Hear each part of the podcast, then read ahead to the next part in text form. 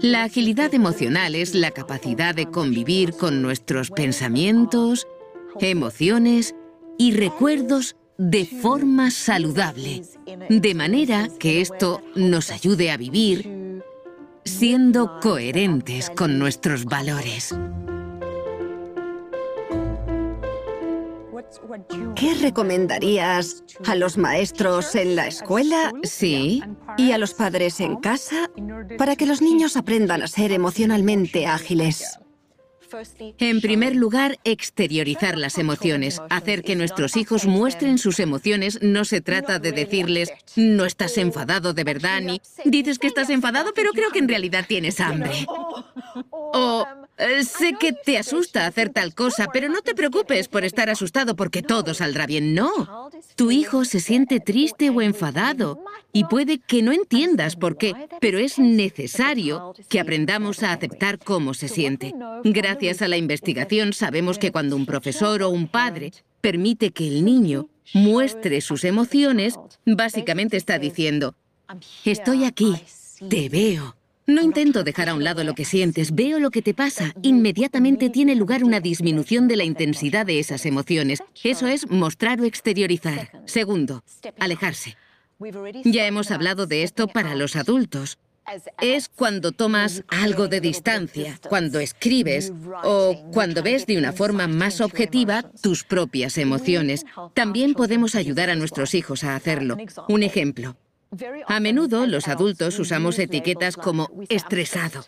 Estoy estresado. Esa es la etiqueta más común que usamos. Pero hay todo un mundo de diferencias entre el estrés y la desilusión o entre el estrés y estoy en el trabajo equivocado. Sabemos que como seres humanos, etiquetar o nombrar nuestras emociones con mayor precisión nos ayuda a activar nuestro potencial de disposición. Y eso nos permite entender por qué sentimos lo que sentimos y decidir qué podemos hacer al respecto. Así que podemos ayudar a nuestros hijos a decir, ¿es tristeza o estás frustrado? ¿Te da rabia que Jack no juegue contigo? ¿O es que te sientes rechazado? ¿Vale? ¿Cuál es exactamente la emoción que está ahí? Y, por supuesto, dependerá de la edad. Las etiquetas de un niño de dos años serán más sencillas que las de un adolescente de 16, pero es algo muy potente. La tercera parte de la agilidad emocional que explico a los adultos es la que yo llamo preguntarte tus porqués. Se trata de decir, ¿cuáles son mis valores? ¿Quién quiero ser en esta situación? Así que, si estoy frustrada en el trabajo porque me importa mucho el crecimiento profesional, esa es una señal de mis valores. Y esto me permite preguntarme, ¿cómo puedo crecer más en mi trabajo? ¿Cómo podría cambiar las cosas para lograr un mayor crecimiento en el ámbito profesional? Eso es preguntarte tus porqués.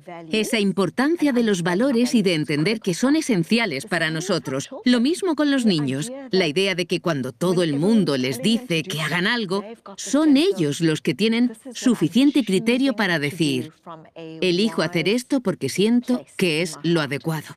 ¿Cómo lo hacemos entonces con los niños? Que exterioricen sus emociones, después los ayudamos a tomar un poco de distancia, a poner nombre a lo que sienten y empezamos a hacerles preguntas clave. Dijiste que Jack no quería jugar contigo y que te sentiste rechazado. Y eso es porque la amistad es algo importante para ti. ¿Qué es la amistad para ti? ¿Qué tipo de amigo quieres ser mañana cuando llegues al cole? ¿Cómo vas a actuar en esta situación? Cuando un niño no es emocionalmente ágil, normalmente contesta, Jack no quiere jugar conmigo, yo tampoco jugaré con él.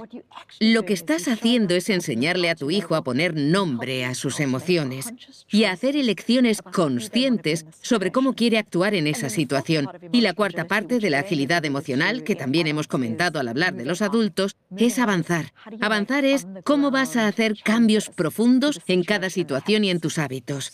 Creo que estas habilidades son importantísimas y que el mismo modelo de agilidad emocional, los mismos procesos, funcionan tanto para los adultos como para los niños. Y me parece fundamental porque nos enfrentamos a una crisis global de salud mental. Y los niños tienen que estar equipados para poder lidiar con su propia mente, con su bienestar y con sus emociones, de una manera que creo que es absolutamente esencial para su futuro y también para el futuro de la sociedad o para su vida laboral y que les va a permitir crecer como personas que contribuyen como miembros responsables de la sociedad, lidiar con la complejidad y los cambios. Son habilidades fundamentales.